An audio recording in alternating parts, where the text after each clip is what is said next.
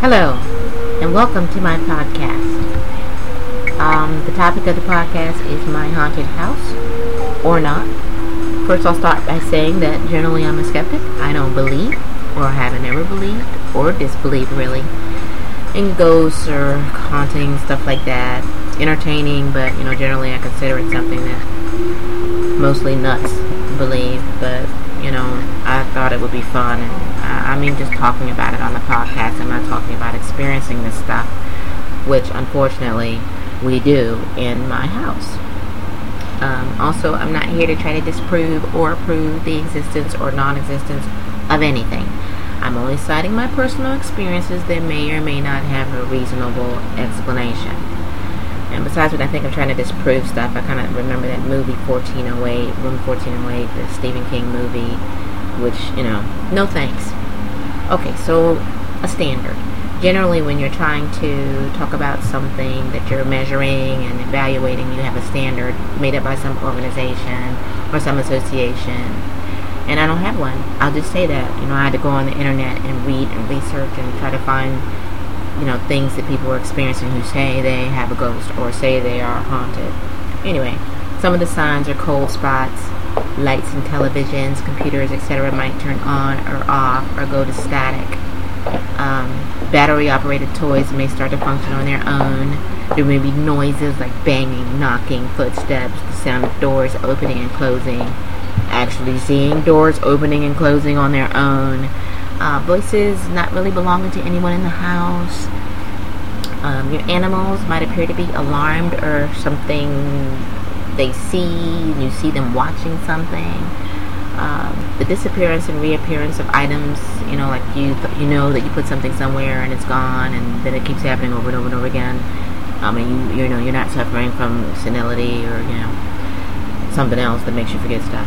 Um, serious haunting signs are stuff like you feel like you're being touched, uh, you see your TV, your lights go on or off, you start to see things moving, you see an apparition, or you actually have a physical assault. Okay. So then I've told you the different signs and symptoms that I've accumulated through research. We'll talk about what's going on in our home. And I'll start by just prefacing this by saying most of the items that I'll talk about happen in the wee hours of the morning. And by this I mean between 3 a.m. and 4 a.m. consistently. Um, and approximately, you know, between that time period, these things happen. Not all of them, but most of them. Um, these things have been experienced not just by me, but by my kids um, in this house. Uh, specific events that have happened to us, sometime around 3 a.m. I was asleep in my bedroom. My husband happened to be sleeping on the couch that evening, and the television turned on by itself. The remote was on the floor. The television then proceeded to have the volume increased to the highest possible level, which basically had me jumping out of the bed uh, to try to figure out what number one is going on. And then when I did, I was really creeped out. And this happened a couple of times. Um, and then the television is also turned on and just turned on to static which is also, and I mean really loud, extremely creepy. Okay, so then we had this issue with the computers. The computers will all begin to turn on and off around 3 a.m. over and over and over and over and over and over and over and over, and I'm not exaggerating. I mean, it will just happen over and over again, and it's extremely creepy. Um, the other thing we have here is doors and open doors the doors open and close by themselves in the wee hours of the morning, just like opening, like someone, you know, is peeking in. Um, then we have the door banged on by someone or something, hard enough to like really shake the door and scare everyone in the room. But then we open the door, there's nobody there, and there's no one else in the house. Um, Alright, so one of the worst things that happened was the morning when my daughter had a nightmare. She came out. I was just getting home from work and she's like, I had a bad dream, you know, I feel like someone was whispering in my ear, and she comes out, she's really upset, and I go through the whole trying to comfort her and tell her that there's no such thing as ghosts.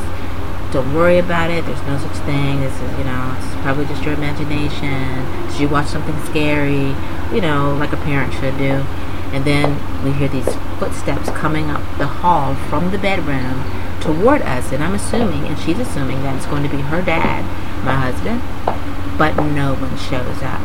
and the footsteps come all the way out into the foyer, but no one is there. And at that point, my daughter gives me this look, you know, like I totally don't believe what you said. And she says, What was that? And I don't really have an explanation because I have no idea what it is. Um, one of the annoying things that happens is we have the sound of dishes falling and pans falling in the kitchen, and we go out there, there's nothing amiss. Um, then I have my oldest son saying, "Hey, mommy, yeah, you called me. What do you want?" And I'm like, "I didn't call you." Then he, you know, he does a couple days later. He comes back and he says, "Hey, mommy, you called me. What do you want?" I didn't call you. A couple days later, he comes back and says, "Hey, mommy, you called me. What do you want?" I didn't call you. This happens a lot, where someone is calling him and it's not me and it's not his other two siblings. Then there's the the issue of our cat, Butter, who comes out, or used to come out. Now we actually keep him in the bedroom, but he used to come out every morning when I got home, and if I can't fall asleep, you know, right around at 3 a.m. time, he starts looking back and forth like there's someone else in the room, and he's watching. He is watching something in the room, and there's nothing else in the room. And usually he's looking up, you know, in the corners of the room. He's looking up in the air like there's something in the air going back and forth through the room, and he's just checking it out like, what is that? Um, and lastly, one of the scariest things is one morning I come home and I'm working on my laptop because I am taking classes.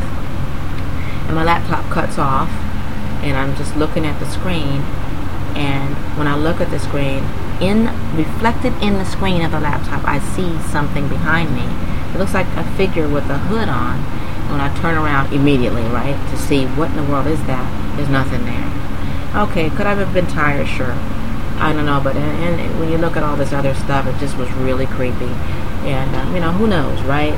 And is it a haunting? Is it not? Who knows? But this stuff is definitely weird. Um, there's a lot of questions. You know, what if this stuff is actually happening to all of us, and we're we're just ignoring it because we just don't believe it? And you know, what if we're all actually experiencing hauntings by things that we really don't know? You know, what they are. Anyway, that's what happened. That's my podcast. I uh, hope it was interesting. Uh, thanks. Bye.